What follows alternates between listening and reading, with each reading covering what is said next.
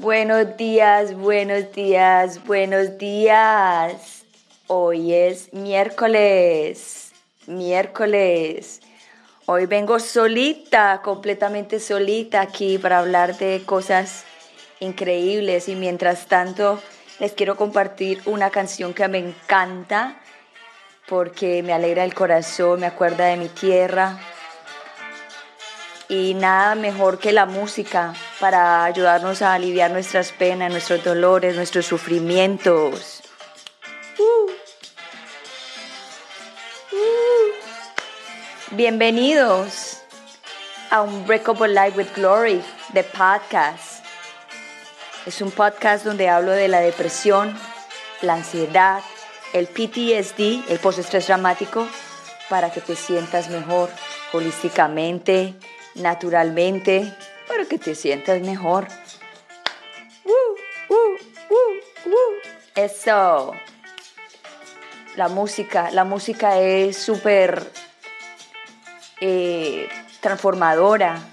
Te alegra el alma, te alegra el momento, la vida. Hay canciones que nos recuerdan muchas cosas positivas, otras negativas. hay que tener cuidado qué es lo que escuchamos.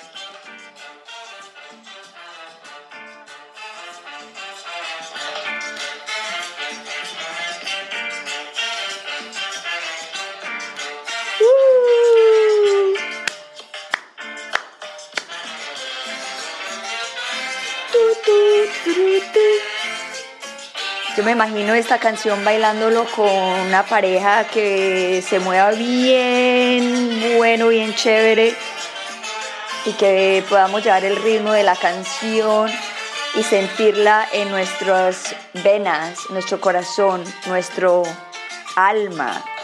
Mi alma vibra con toda esta música, cierta música, no todas. Y esta me encanta a mí, es like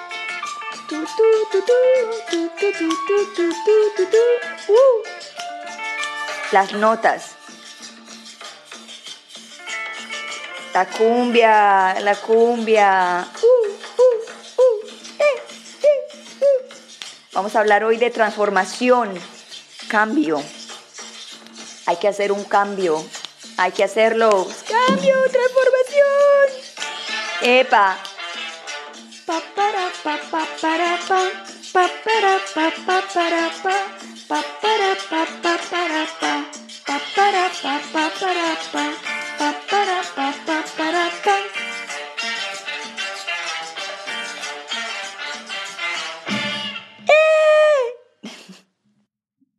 espectacular, espectacular la música. La música es súper importante, muy importante, muy, muy, pero muy importante.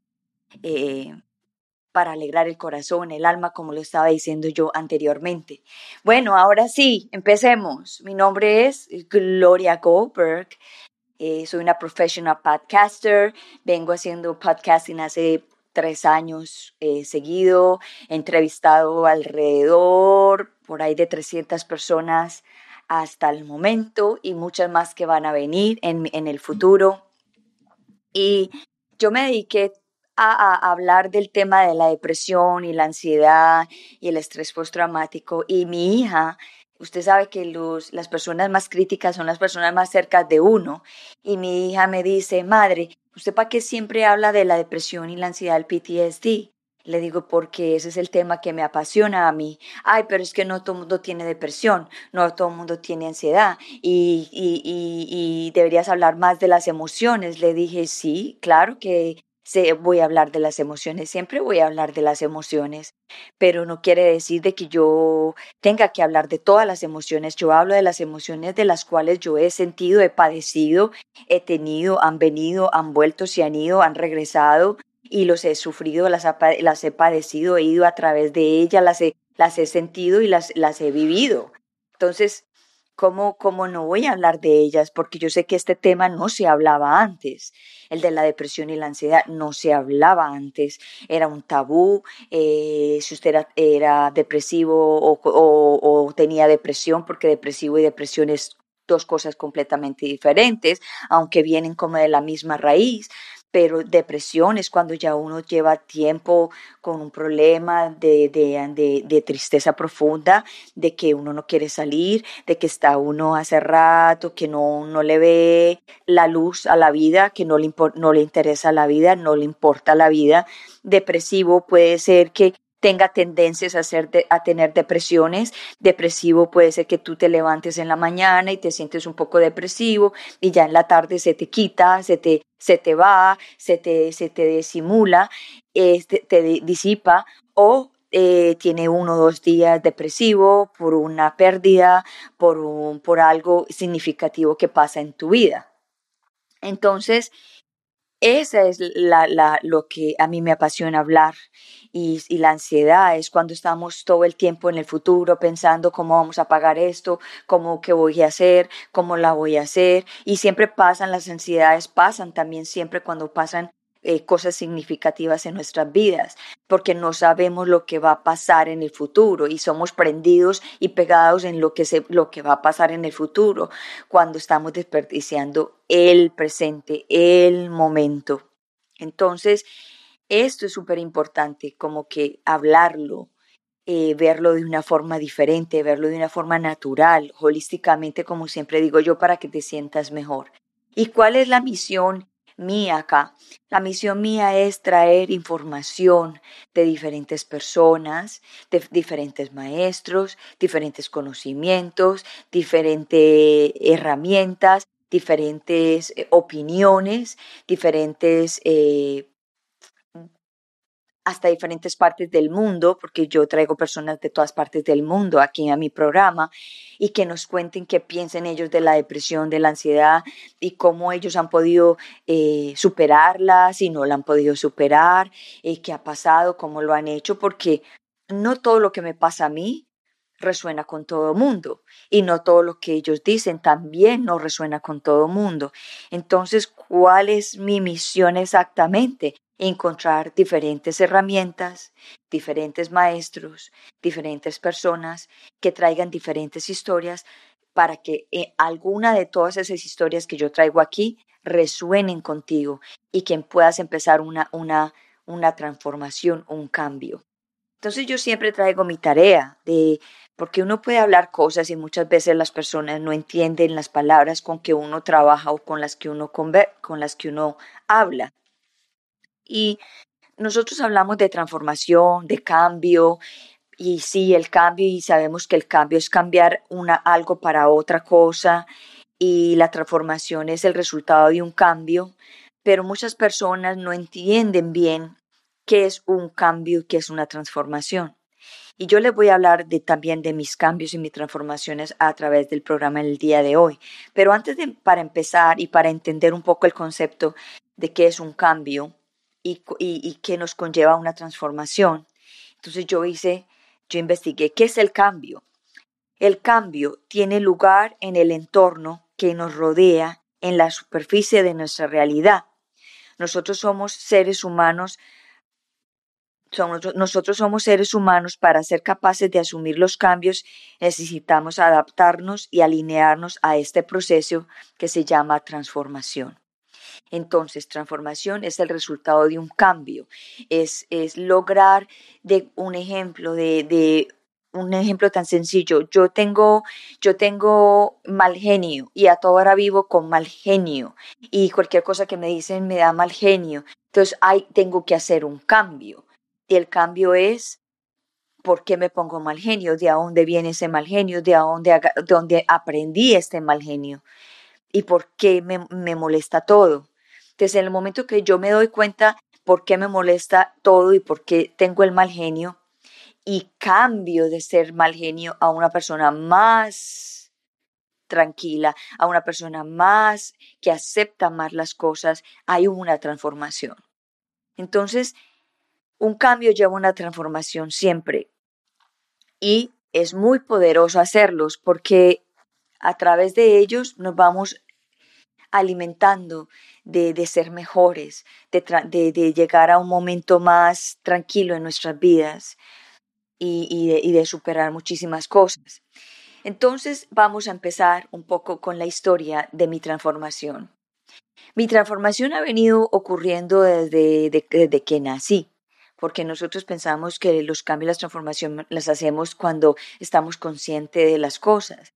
Y desde que nacemos empiezan a, ver los cambios, empiezan a ver eh, las transformaciones, pero muchas veces no, la, no las vemos porque no somos conscientes de ellas, porque nacimos en una sociedad donde no nos enseñaron a ser conscientes de nuestros, de nuestros hechos, de nuestras, de nuestras, de nuestras acciones, de nuestras cosas que hacemos. En muchas familias sí hubo esa conciencia, pero estamos hablando en la mayoría de las personas de la sociedad que no nos dieron ese material de conciencia, de, de, darnos cuenta de las cosas que decimos y hablamos. Y en este momento no se puede culpar a nadie, ni a los papás, ni a los abuelos, ni a las familias, porque ellos también fueron fueron criados o, criados de una forma inconsciente, porque no había de pronto la educación o la base de entender muchísimas cosas que nosotros los padres y familias cometen o cometemos. Entonces, mi vida ha sido un, constante cambio, un constante eh, transformación. Me acuerdo que haciendo mi biografía ayer y volviendo haciendo un paréntesis ahí, es súper importante, súper importante hacer nuestras biografías. Y no necesariamente hay que ser eh, importantes, escritores, eh, figuras públicas para hacer nuestra biografía. Es súper importante hacer nuestra biografía porque nos encontramos con información súper valiosa para nuestro presente. Y justamente volviendo al tema desde cuando estaba en mi niñez, yo he visto son cambios y cambios y cambios en mi, en mi vida. Y yo no lo, había, no lo había notado hasta que empecé a escribir mi biografía. Y yo decía antes, ¿por qué a mí me gustan tanto los cambios? ¿Y por qué a mí me gusta cambiarme tanto de lugar? ¿Y por qué a mí me gusta cambiar de, de, de ropa, de estilo? ¿Por qué? Y yo me hacía esa pregunta y, me sentía un poco como que pensaba que eso era una parte de inestabilidad. Porque hay veces que nosotros muchas veces nos juzgamos demasiado y somos los, mayores tiranos, somos nosotros internamente.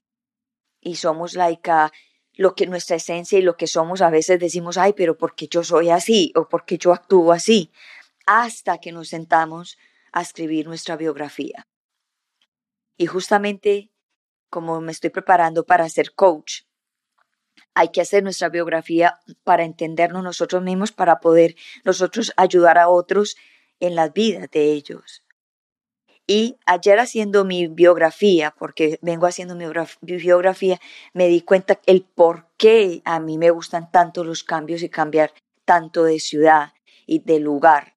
Yo, yo a mí me pasa algo que no sé si a muchas personas le pasa que yo estoy en un lugar por cuatro o cinco años y a los cinco o seis años empiezo como que me tengo que ir, me quiero que, me tengo que ir, como que el lugar me repugna, el lugar me, me, me dice que me tengo que ir.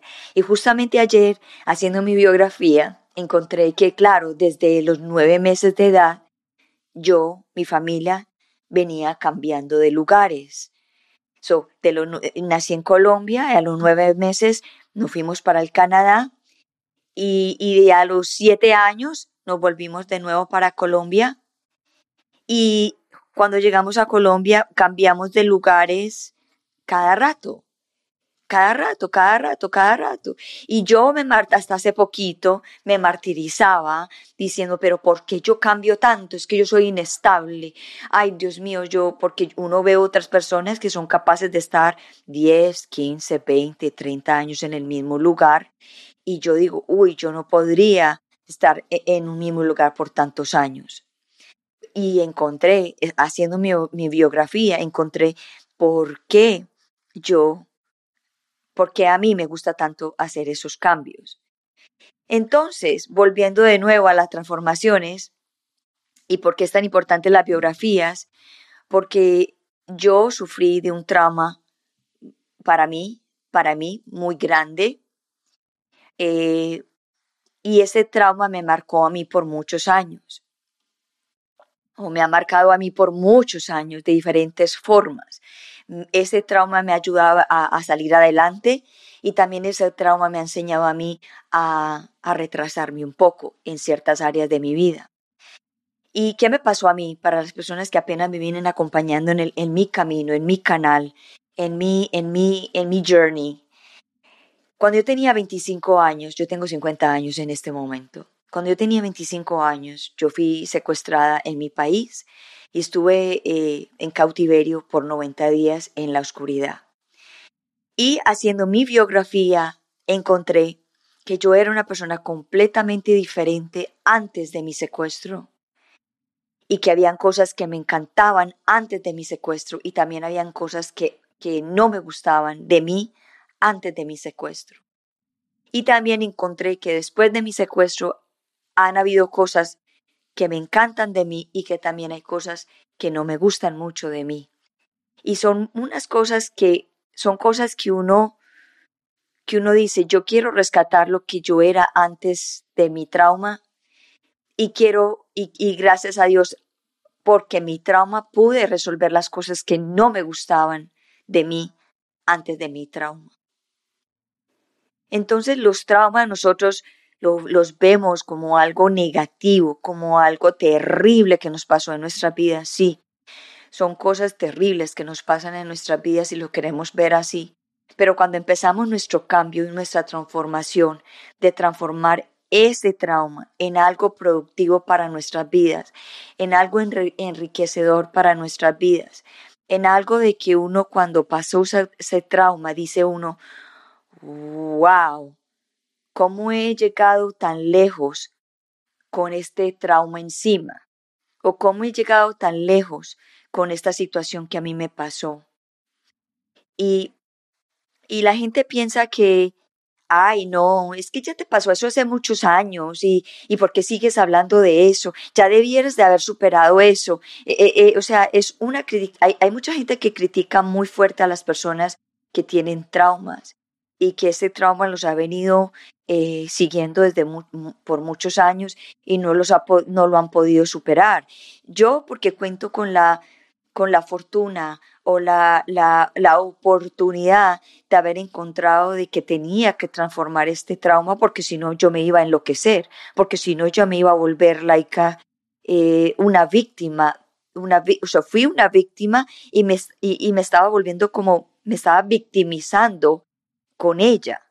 Y hasta que em, em, empecé como que a, escudriñar, a encontrar por qué me pasó a mí esto, por qué a mí me pasó el secuestro, por qué tuve que pasar por un secuestro.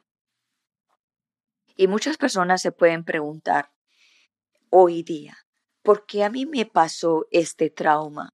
Porque yo tuve que pasar para muchos por una familia violenta, que me pasó a mí, porque tuve que pasar por familias eh, que no se hablan, como me pasó a mí, porque me, he tenido que pasar por situaciones tan dolorosas, y por qué las he llorado tanto, y por qué las he sufrido tanto. ¿Por qué? ¿Por qué? Entonces, si vamos a la parte más espiritual, eh, profunda, profunda de, la, de la que las muchas personas no entienden o que no creen, dicen que el alma escoge todos estos sufrimientos, que el alma escoge a la familia en que llegó, que, la que, que el alma escoge todo lo que nos pasa en nuestras vidas para aprender lo que no aprendimos en otras vidas. Y yo decía, wow, pero mi alma sí que le gustó coger lo más complicado, lo que, lo que más duro cuesta, lo que más eh, doloroso, lo más doloroso escogió mi alma. ¿Por qué? ¿Y por qué hay otras almas que no pasan por tanto? Entonces uno como que se hace esa pregunta cuando uno está en el proceso de, de la transformación, del cambio. Y uno dice, pero es que esta alma sí me imagino que fue la primera que dijo, yo yo quiero pasar por esto, yo quiero pasar por eso, yo quiero irme con estos papás, con esta familia, quiero aprender esto. Y Cuando encuentra uno la respuesta de por qué el alma encontró, escogió es recorrer todo este camino tan doloroso, dice uno, wow, ya, ya entendí por qué. Y empieza uno a rescatar todas esas enseñanzas. Es como cuando a uno le dan a uno un boleto y le dice, mira, aquí está tu clave para tu transformación. Y está en la clave de tu trauma. ¿Qué hace uno? Y dice, e, en la clave, en, en el trauma está la clave para tu superación. En el trauma está la clave para que te sientas mejor. En el trauma está la llave de tu felicidad. En el trauma está la llave de tu, de tu, de tu eternidad, digámoslo así. Entonces, ¿qué hace uno? Uno, yo, por lo menos, yo empecé a estudiar, a estudiar, a estudiar acerca de mí. Yo pienso que muy desorganizadamente, aunque muchas personas dicen que que uno va sanando a medida que las cosas van saliendo, van, van saliendo. Pero yo pienso, con todo lo que yo he pasado, con la transformación que yo he hecho, yo pienso que hay una forma más fácil de la transformación. Y yo pienso que la, forma más fácil de empezar la transformación, de, lidiar con un, con, un, con un trauma, es ir a nuestras raíces, a nuestro árbol genealógico en nuestro árbol ancestral, entender por qué nuestras generaciones del pasado han pasado por lo mismo que, que uno ha pasado. Entender el papá, entender la mamá, entender la familia, sin juzgarla, sin sin decir, ah, es que mi mamá, es que mi papá, es que mis hermanos, nada de eso. Entender por qué en las familias existen tanto dolor, por qué en las familias existen tanto problema, por qué en las familias existen tantas cosas. Y cuando tú entiendes todo lo que tiene la familia sin juzgar a nadie, empiezas tú a sacar todo lo que tú tienes y que exactamente lo que tú tienes es exactamente lo que tiene la familia. Hay cosas de las familias que son súper buenas y hay cosas de las familias que no son tan buenas. Y todas las familias, todas las familias la tienen.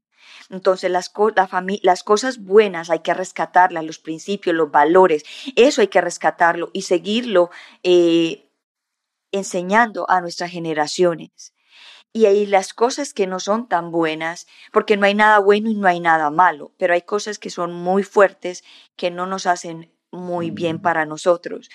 Esas cosas son las que hay que transformar.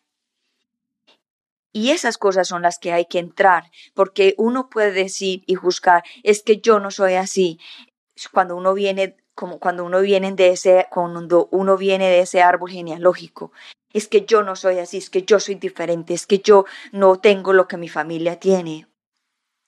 Déjame decirte que eso de pronto es lo que más tienes. Y eso es lo que más tienes que trabajar y eso es lo que más tienes que evolucionar. Entonces, para el cambio empezamos por ahí, por el árbol genealógico, ancestral. Después empezamos a hacer nuestra biografía. Y con nuestra biografía nos podemos acompañar con fotos del pasado. Pero no es el pasado, porque muchas veces decir hay que, hay que olvidarnos del pasado para poder vivir el presente y no estar, en, no estar en el futuro para poder no perdernos del presente. Sí, correcto. Pero hay, hay muchas claves del pasado que nos traen a la sanación del presente. Y justamente ayer me pasó eso a mí. Me pude liberar de varias cosas ayer, escribiendo mi biografía, viendo las fotos de mi niñez, viendo las fotos de mi madre, viendo las fotos de mi padre y conscientemente trayendo los recuerdos de la infancia, los buenos, los, los regulares, pero rescatando los mejores y rescatando también lo, los más buenos y entender el por qué y tener la compasión de entender todo lo que pasó y empezar el perdón. empezar el perdón con uno mismo primero. El perdón con uno mismo, de cómo fue uno con los padres, de cómo fue uno con los hermanos, de cómo fue uno con todo lo que ha pasado. Y eso es un proceso. No es que usted va a hacer su, su biografía y va a ver sus fotos y entonces ya voy a perdonar a toda mi familia, entonces yo ya, ya me sané, ya me curé. Es un proceso que toma su tiempo. Porque muchas veces uno quiere pedir el perdón, pero hay veces uno pide el perdón y hay veces que la persona que recibe el perdón no sabe para qué sirve ese perdón. No sabe si el perdón fue como un, ay, como un, como un piropo, ay, ay, perdón por lo que pasó. Entonces la persona dice, ah, ok, bueno, te perdono, pero la persona no entiende por qué existe o por qué se hizo ese perdón o por qué se pidió ese perdón porque los perdones son para los cambios, para las transformaciones, para que también la otra persona se dé cuenta de lo que pasó. Y lo que me decía mi maestro Lama en el retiro de, en el retiro de silencio que estuve hace poco en Perú, el perdón no se le puede dar a todo, el, pedir el perdón no se le puede dar no se le puede pedir a todo mundo, porque no todo mundo está preparado para recibir el perdón. Y a mí me quedó eso. Entonces, ¿qué primero que hay que hacer? Perdonarse uno mismo. Y hay que empezar por uno, por uno, por uno. Primero uno, segundo dos, tercero uno. Porque es que uno tiene que empezar a limpiar muchísimas cosas del pasado. Dejar ir, dejar ir. Porque muchas cosas del pasado nos, nos hicieron daño, dañaron nuestra autoestima. Nos dijeron cosas charlando a mí me decían, por ejemplo, ay, la chiquitica, la pati chiquita, o, y eran, y, lo, y lógicamente lo hacían del, del corazón, de, de, no, de, de no ofenderlo a uno, pero uno cuando estaba pequeño no entendía eso. Entonces, mucho ojo con los apodos, los sobrenombres a los niños, a los jóvenes, porque a mí me pasó. Ahí me decían pati chiquita, el, la enanita, eh, es que esta no entiende, o esta no sirve para nada, o es que, es, que si sos bruta, o, es que usted no se ve en el espejo, eh, o sea, muchísimas cosas que en nuestras culturas usan los apodos, los famosos apodos. Entonces, ¿qué pasó cuando me decían Pati chiquita? Yo, en algún momento de mi vida, en mi juventud, yo me sentía muy chiquita y yo veía a las mujeres altas de, pierna larga y yo las miraba y yo decía, oh, mm, qué rico, qué rico yo tener esas piernas largas, qué rico yo ser alta. Y eso me marcó por mucho tiempo. Entonces, no es que, y ya lo superé, yo ya me creo gigante, me creo grandísimo, una mujer grande, pero es porque yo he trabajado esa parte, de que yo no soy para ti chiquita, de que yo me tengo que querer, me tengo que amar como tal cual como soy yo. Me acuerdo las estrías, cuando yo, yo, yo tengo estrías desde muy chiquita, desde muy jovencita, antes de tener a mi hija.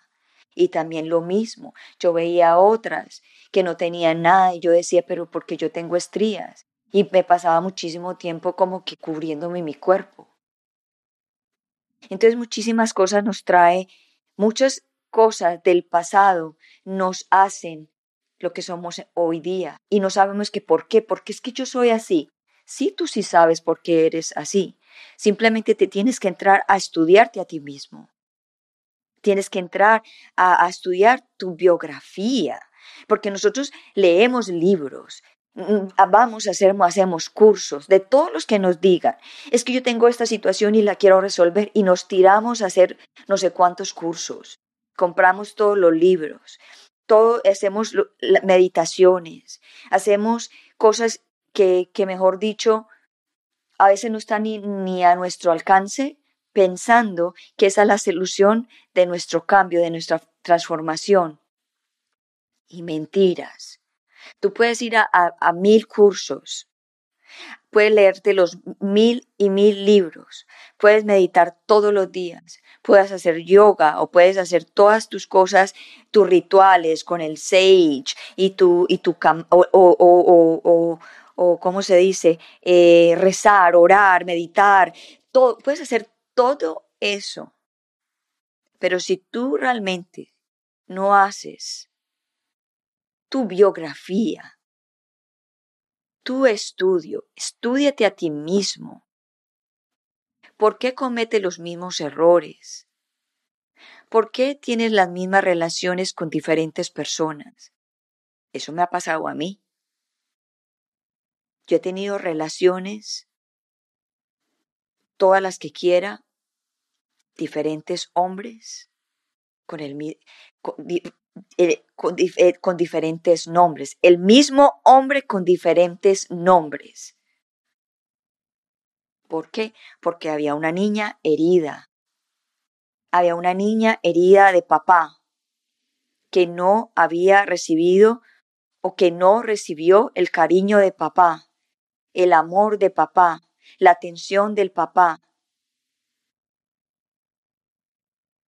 Y eso me marcó muchísimo a mí, porque siempre había buscado en, los, en las relaciones con los hombres de que me quisieran, de que me vieran, de que me amaran, de que me dijeran cosas bonitas para yo sentirme feliz. Cuando yo me he dado cuenta que la felicidad no viene de ahí, viene de uno mismo. Y uno tiene que estar completamente feliz con uno mismo para poder entender muchísimas cosas. Y yo vuelvo y repito, escriban su vida, empiecen, cojan un, cuaderno, escriban cómo fue cuando estaba pequeña. Si tienen a su papá y su mamá vivos, pregúntele a ellos cómo fue el embarazo. ¿Cómo fue cuando la mamá quedó embarazada de tu ser? ¿Cómo fue tu papá y tu mamá? ¿Estaban felices? ¿Fue una sorpresa? ¿Fue una metida de patas? Todo eso influye mucho en nuestro, en nuestra autoestima. Y yo con el estudio de mi vida, el estudio de mi ser, que no termino ni nunca terminaré, porque cada vez siguen saliendo cosas, y que cada vez me voy sintiendo mejor, porque la gloria que es hoy día no es la gloria de antes.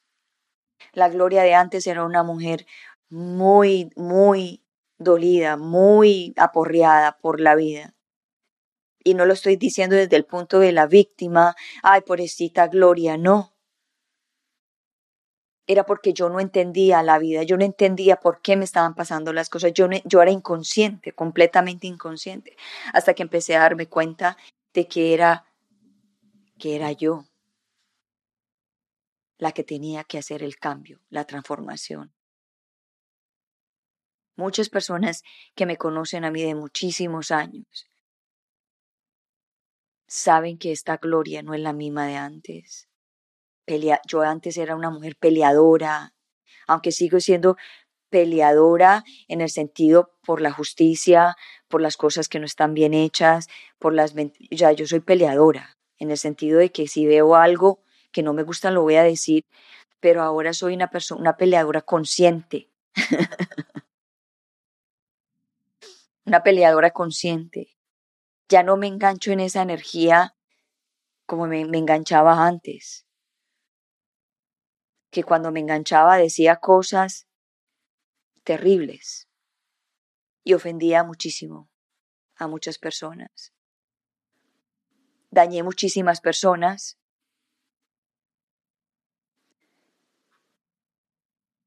Aquí me dice Carly, muy interesante amiga bella, mil gracias por tanta información importante y muy valiosa. Gracias a ti, Carly. Gracias, gracias mi corazón. Gracias por estar aquí.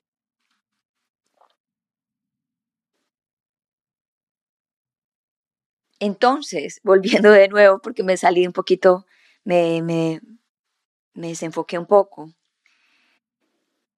La biografía, no me voy a cansar, la biografía es la clave. ahí está. No busquen, yo les digo, no busquen más información, que la información está en ti. Biografía, biografía, biografía. Consciente. Hay momentos de la biografía que te va, te va a poner a llorar. Hay momentos de la biografía que te va a poner feliz. Hay momentos de la biografía que no vas a entender y ahí es donde tú vas a pausar y vas a empezar a estudiar y decir, bueno, voy a hacer una pausa. ¿Por qué en el año tal estaba así? ¿Por qué en, eh, eh, cuando estaba en esta foto me sentía así? Y van a encontrar la llave maestra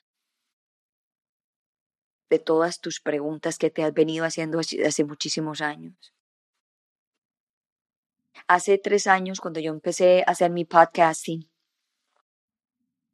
de hablar en público, yo tenía el miedo más grande del mundo a hablar en público, por lo del secuestro. Y justamente estando sentada una vez en un sofá aburrida, porque es que este proceso mío ha venido hace por ahí 10 o 12 años en mi proceso de transformación, de cambio, porque es que no es que, ay, ya empecé mi, mi, proceso de transformación y cambio ya, ya soy diferente y ya, ya no soy lo mismo. van a salir cosas que tienen que salir para, tú dar, para, para darte cuenta y decir, uy, yo no tenía por qué haberme enojado así, pero me enojé así y no lo voy a volver a hacer porque me di cuenta que me disparé de esta forma y no, no tenía por qué haberme enganchado de esta forma. Así es que tenemos que llegar, de tener la humildad y decir, uy, no voy a llamar a esta persona porque me pasé. Perdón por lo que te dije. Perdón por lo que las palabras que te ofendieron, porque no estaba consciente de lo que estaba diciendo. Eso es parte de la transformación. Eso es parte de crecer, de entender a las otras personas y ver las otras personas de diferente punto. Van a llegar personas que te van a criticar muchísimo. Y tú vas a tener la conciencia de decir, ah, eso de esa forma tú me ves a mí. Qué lástima que me ves de esa forma porque yo no me siento de esa forma. De pronto es tu proyección hacia mí. Porque antes de pronto tú puedes decir, ¿y por qué me estás criticando? ¿Y por qué me estás diciendo esto? ¿Y por qué esto, ta, ta, ta, ta? Y te enganchas y, peleas y te enojas y insultas y le, mandas la madre a esa persona porque te estaban criticando. Pero la crítica es de doble filo. La crítica es para verte a ti misma y la crítica es porque la otra persona se está proyectando en ti. Porque nadie está en el mundo de nadie. Y quizá, como nosotros no nos vemos hacia afuera, lo que estamos proyectando muchas veces, necesitamos esa, esa crítica de las demás personas, pero hay que recibirlas con humildad. Y claro que te van a dar rabia cuando te critiquen. Y cuando te da rabia que te critiquen es porque ahí es donde tienes que trabajar más, y es porque ahí donde tienes quizá algo profundo que tienes que elaborar y ver.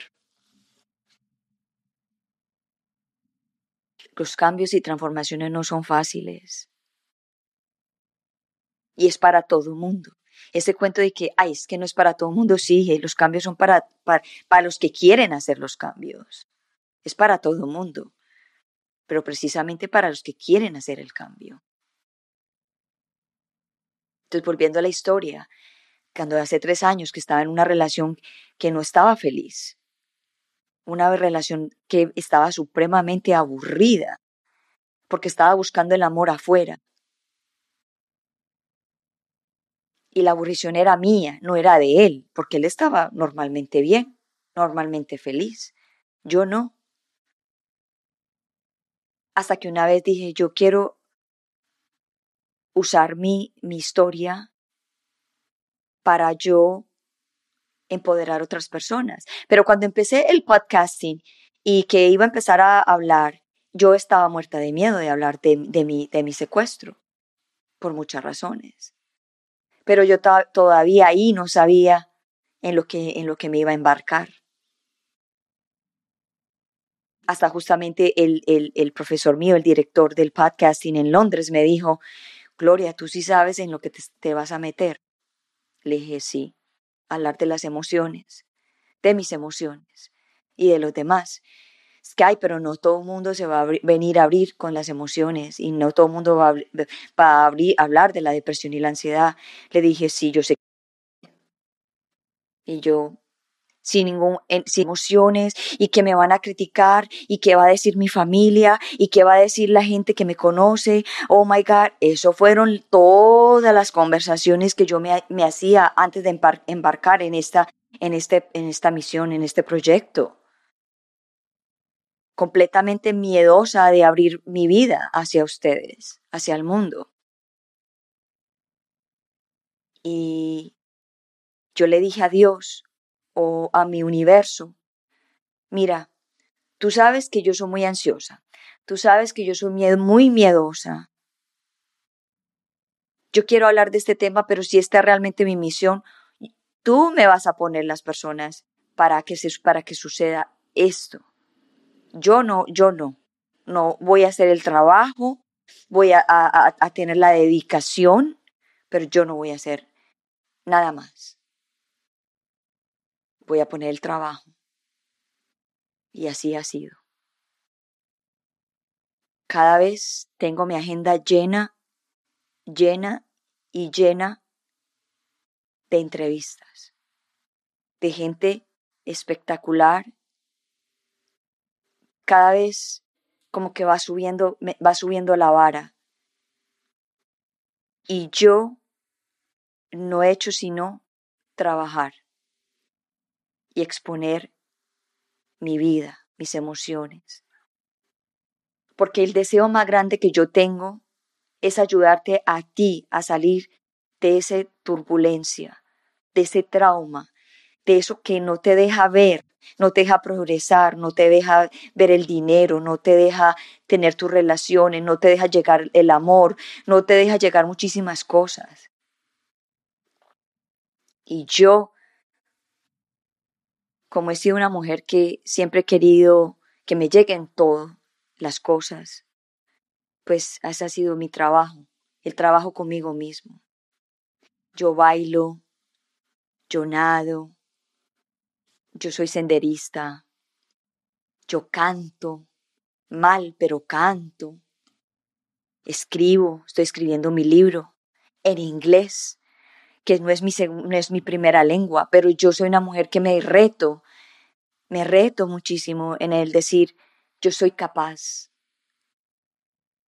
Y me cuesta. No crea que escribir en inglés es fácil, me cuesta, pero lo hago. Venir aquí no es fácil, pero lo hago. Lo hago con el amor y la, intención más grande del mundo de poderte a ti ayudar a sanar. Yo sé que es sentirse aburrido, yo sé que es sentirse triste, eh, abominado, de no ver ninguna solución. Cuando estaba secuestrada, yo viví todas esas emociones. Emoción de de, estar feliz, de estar triste, de llorar mucho, de no llorar, de, de compasión, de no compasión, de ira, de rabia, de, de, perder, la, la de, perder la, el hope, de perder la esperanza. Muchas veces perdí la esperanza. Y muchas veces todavía, con toda esta transformación que yo he hecho, con todos estos cambios que yo he hecho, yo tengo días que me levanto aburrida tengo días que me levanto sin ganas. Pero también lo incorporado de decir, es normal, es, es normal que me pase así. Y cuando tengo esos días así, digo, ah, ok, este es el día que tengo para ver qué es lo que está pasando dentro de mí más profundamente. Entonces el concepto del trauma, el concepto de los de todas estas cosas que nos pasan emocionalmente digamos, entre comillas, negativas, que no me gusta llamarlo así, Son momentos grandiosos, son momentos donde vemos la luz, donde vemos la llave de nuestros grandes cambios. Y ustedes se van a sorprender. En el momento de las depresiones más grandes y más profundas son cuando yo más he escrito cosas maravillosas, donde he pintado, porque yo pinto con marcadores, donde yo he pintado cosas maravillosas. Y cuando estamos así es porque necesitamos un reset, así como cuando el computador, que tenemos que apagarlo para que se apaguen todos esos programas que nos metemos en nuestra mente y irnos a la oscuridad y estar ahí. Recibir la oscuridad con amor. Escribir qué es lo que está pasando por allá en esa oscuridad. A ver, ¿de dónde es que se prende el foco? ¿Dónde es que se va a prender este foco para yo transformar lo que estoy pasando, lo que estoy haciendo? Eso que, eso que te venden todos los días de que que todos los días nos levantamos felices y todos los días eh, esto y esto y esto. Eso no es así. Hay días tristes, hay días felices, hay días complicados, hay días menos complicados, van a haber días que vas a perder, van a haber días que vas a ganar. Entonces, la diferencia es cómo vamos a enfrentar todos estos obstáculos tan hermosos y maravillosos que nos pasan en nuestras vidas.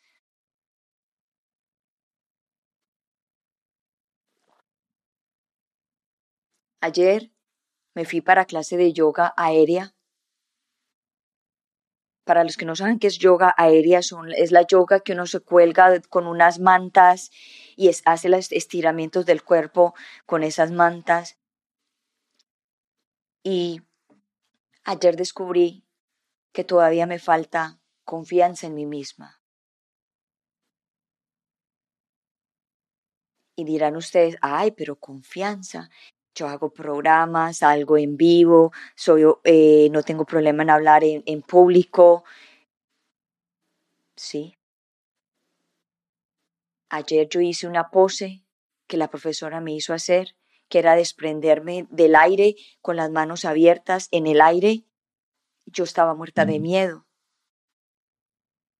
Y me decía la profesora, suéltate, suéltate, Gloria, suéltate y me empezaron a escurrir las lágrimas. Porque cuando usted está en este proceso, depurando, depurando, en el proceso de transformación, hay muchísimas lágrimas que van a salir. Es porque está sanando tu alma, está sacando cosas viejas. Y cuando tú lloras, es porque hay una sanación. Y ayer cuando yo hacía esa, esa, pose, que para mí fue muy dificultosa, y para las otras personas yo la veía que lo hacían normal. Y yo que me creo que soy, que puedo todo, la aventurera, la que se va allí, que se va allá, y que no, mejor dicho, que todo lo puede. Ayer yo me di cuenta que todavía me falta confianza, que me falta todavía creer en mí, y ahí fue cuando yo me di cuenta con la biografía, cuando yo perdí mi confianza, cuando yo perdí mi autoestima. Porque la autoestima la perdemos muchísimas veces, de diferentes formas. Y justamente ayer, yo digo, todo es en la vida alineado de, de alguna forma para que uno vaya avanzando en la vida. Me di cuenta ayer que en la mañana tuve una sección con mi coach del árbol genealógico.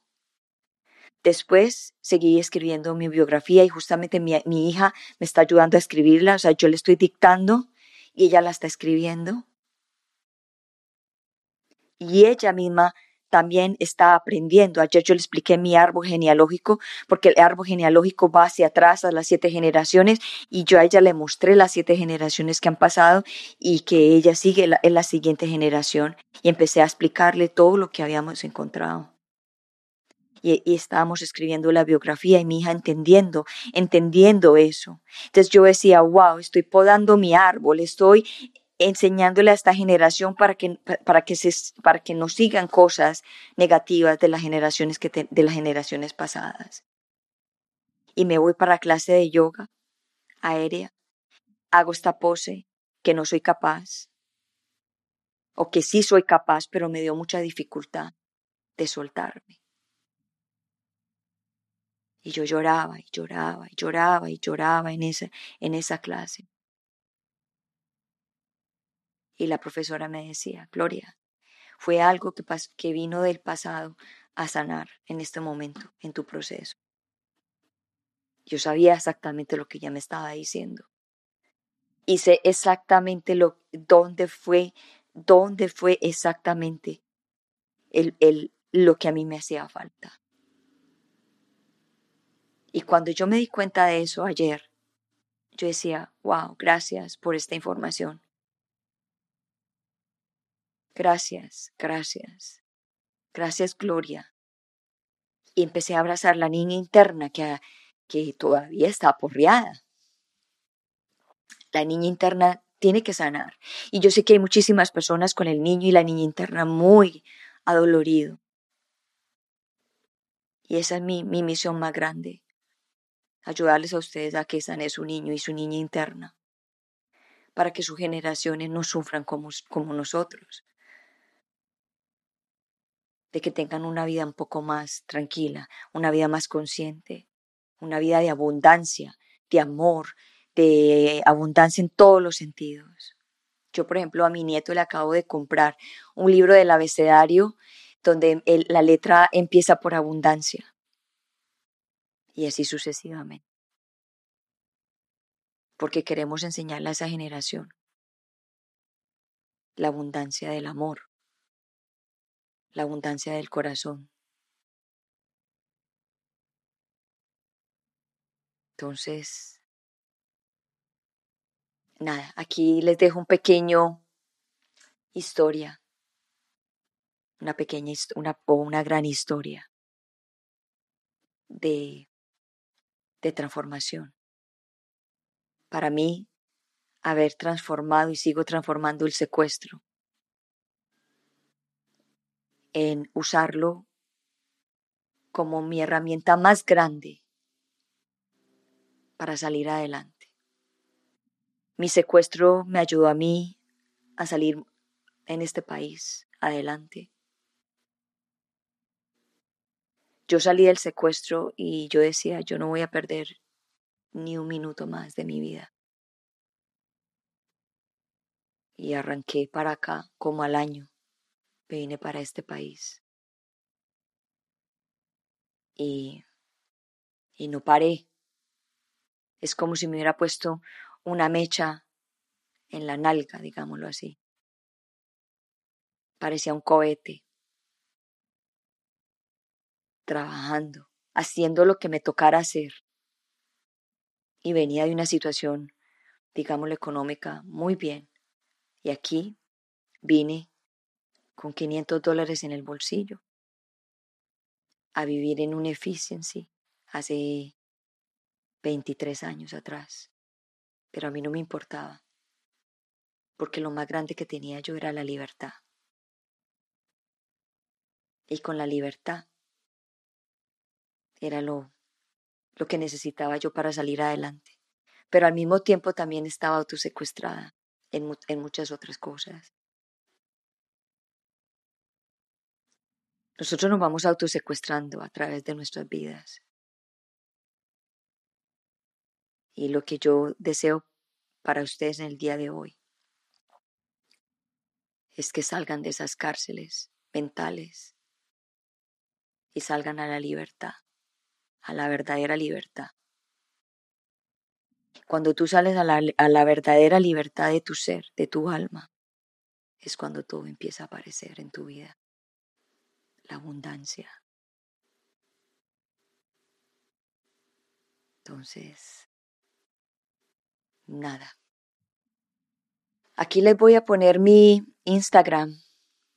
Y como yo sé que esto es un podcast, los voy a les voy a contar para que los que me están escuchando en, versión podcast sepan dónde me puedan encontrar en mi Instagram. Mi Instagram es Gloria Gold 1111, 1111. Gloria Gold 1111. Ese es mi Instagram, donde todos los días vengo con algo que se me viene a la mente, algo que me inspira y, y me dan ganas de hablarlo. No salgo todos los días, hay veces salgo todos los días, a veces no salgo todos los días, porque la vida es así. Pero cada vez que salgo, salgo con todo el poder del amor para ayudarlos a ustedes a que se sientan mejor. Y que de pronto mi vida los inspire a ustedes a triunfar, a salir de la, del autosecuestro mental. Si estás en una relación que no estás feliz, haz el cambio, sal de ella. Es fácil decirlo, pero muchas veces no es fácil hacerlo.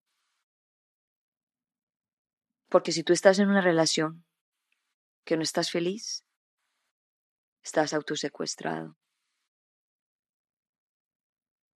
Y la vida es tan corta que vas a vivir toda tu vida autosecuestrado o secuestrada. Yo me acuerdo que hace muchos años yo me casaba varias veces y mi padre me dice, ¿cuántas veces más te vas a seguir casando?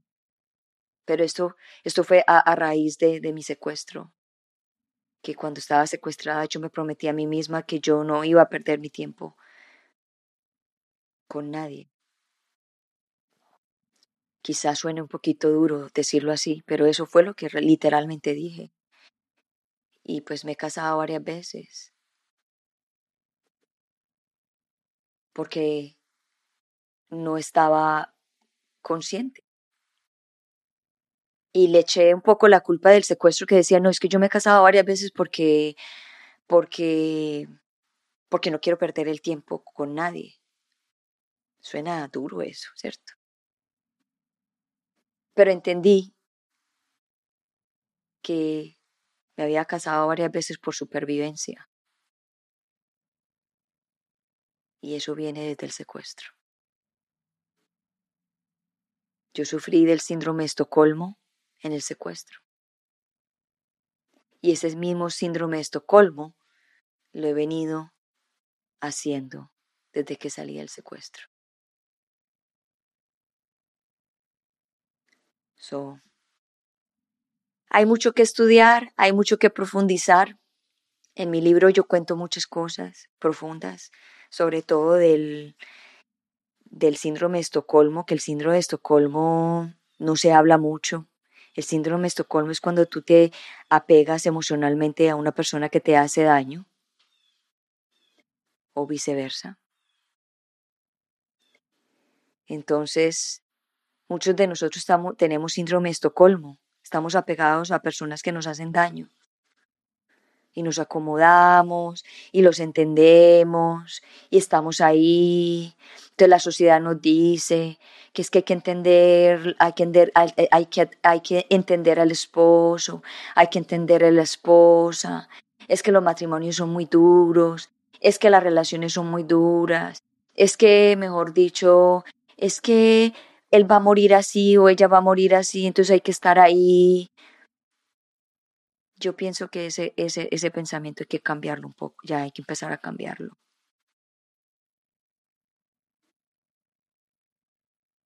Nosotros no tenemos por qué estar en relaciones por lo que la sociedad nos rija. Nosotros tenemos que estar en relaciones porque queremos crecer con esa persona y porque esa persona quiere crecer con uno. Pero no estar por estar. cuando uno está por estar, pasa el tiempo, pasa el tiempo, porque yo he estado en relaciones estar por estar y, tratando, y trate, y trate y otra vez, y la pelea, y la reconciliación, y vuelve y trata uno otra vez, y vuelve y pasa lo mismo. Yo no creo que esa sea una forma de, vivir la vida. Una vez que haya situaciones en las parejas, en las relaciones, se tienen que resolver. Se hablan, se resuelven y se, y se, y se cambian, se transforman, pero no seguir en lo mismo. Uno no, está, uno no está en una relación con el papá y la mamá, uno está en la relación con otro ser humano. Y ese ser humano también tiene que estar al mismo nivel de uno para poder entender también todas esas cosas. Pero no todas las veces estamos en el, en el mismo nivel, en el mismo concepto. Entonces hay que ponerle atención a todas estas cosas. ¿En qué, en qué clase de relación estamos? ¿En qué clase de trabajo estamos? ¿Me gusta lo que hago? Todos los días me levanto y le echo madres porque tengo que ir a, a trabajar, porque este trabajo me cansa, porque el jefe me lo tengo que aguantar. Si tú te aguantas las cosas de cualquier índole, estás, te estás creando una persona mediocre, que te, que te, que te, que te conformas con lo que hay. Y, muchas veces cuando estamos en relaciones eh, pensamos de que vamos a dejar esta, esta, esta, relación y cómo vamos a conseguir otra. Y no, es que es que la situación allá está muy difícil, es que no hay hombres, porque eso lo escucha uno todo el tiempo cuando uno está en el, en el ámbito de la soltería, digamos, en el ambiente de la soltería. Es que no hay hombres, es que no hay mujeres. ¿Cómo que no hay hombres? ¿Cómo que no hay mujeres? Claro que hay. Yo siempre he dicho, y siempre lo diré, yo sé que mi pareja está, está listo, está por ahí. Lo que pasa es que está, se está esperando el momento preciso de que yo siga, que yo siga sanando lo que tengo que sanar para poder encontrar la persona que se, que se alinee conmigo o la persona que yo necesito en el momento para transformar lo que tengo que transformar y seguir caminando con esa persona. Pero más sin embargo, no tengo ese afán. Porque cuando estamos en afanes es cuando cometemos más errores. Y la verdad que no he cometido muchos errores. he tenido tantas experiencias de la misma, de la misma índole. He tenido tantas relaciones de las mismas que ya quiero tener otra clase de relaciones diferentes para yo aprender otras cosas diferentes ya la, otra historia ya, ya la reprobé, ya la entendí, donde tengo que trabajar, que es en el amor propio. De que el amor tiene que salir de mí, que la felicidad tiene que salir de mí y que todo tiene que salir de mí primero. Y desde que yo no esté sana en, en, esa, en esa área, claro que voy a encontrar eh, una pareja, pero quizá me va a tocar ver cosas que ya las he visto o que ya las he repetido.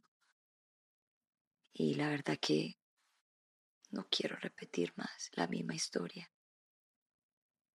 Quiero otras historias de historias de abundancia, historias de del verdadero amor, historias de parejas que, la historia, la siguiente historia de pareja es la historia donde yo voy a estar con este hombre y que me va a aportar y que vamos a aprender y que vamos a, a lograr muchas cosas juntos y que vamos a ayudar a la humanidad también a que, que vean también que existen relaciones fenomenales y lo declaro y lo afirmo de esta forma.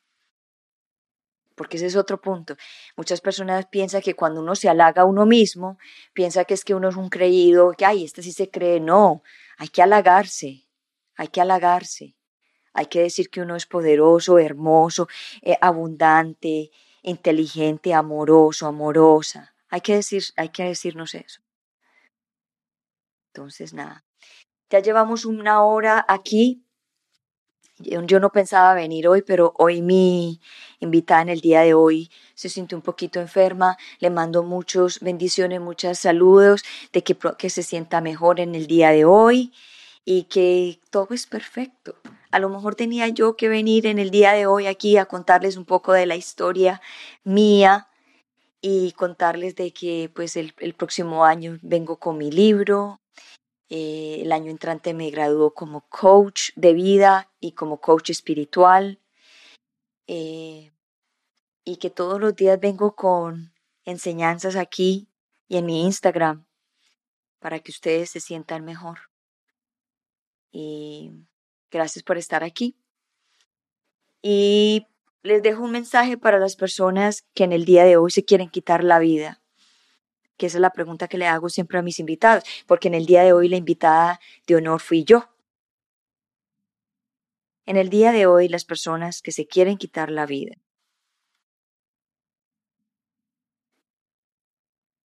y lo hago en honor a una tía que se quitó la vida, Rubiela, que se quitó la vida y no. Hoy es el día, el día de hoy que no, que no sé por qué lo hizo. Y me siento un poquito triste de no haber tenido una relación más cercana a ella para haber entendido un poco más por qué se fue de esa forma. Yo pienso con todo respeto que cada uno, que el alma escoge la forma de irse. Y yo pienso que el alma de mi tía y el alma de muchas personas que quieren quitarse la vida o que se han quitado la vida, escogieron esa forma de irse de este mundo. O, quieren o están escogiendo esa forma de irse de este mundo. De este mundo.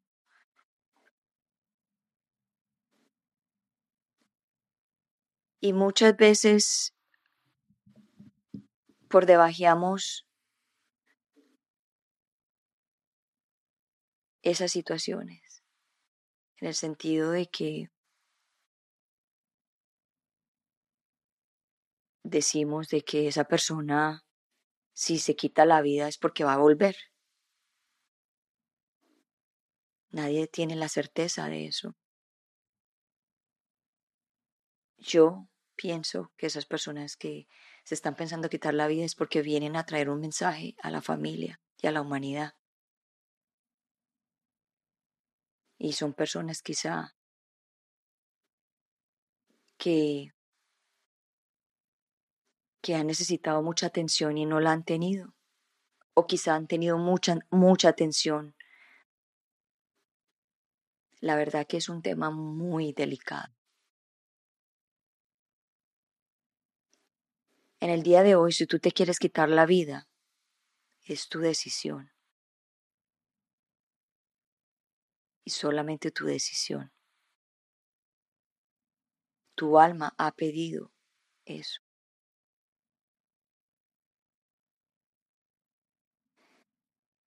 Pero si tú puedes cambiar esa, esa, esa decisión, es porque tu alma tiene una misión muy grande. Tu alma tiene una misión muy grande. Y necesitamos esa clase de misiones en esta tierra. Vuelvo y repito. Si tú estás pensando en el día de hoy quitarte la vida y decides no hacerlo, tienes una misión de vida muy grande y te estamos esperando y te estamos necesitando. El mundo necesita personas como ustedes. Pero si te decides, si decides irte, es tu decisión. La familia, el esposo, la esposa, tus hijos, nadie puede cambiar esa decisión por ti. Te mando un beso, un abrazo muy grande.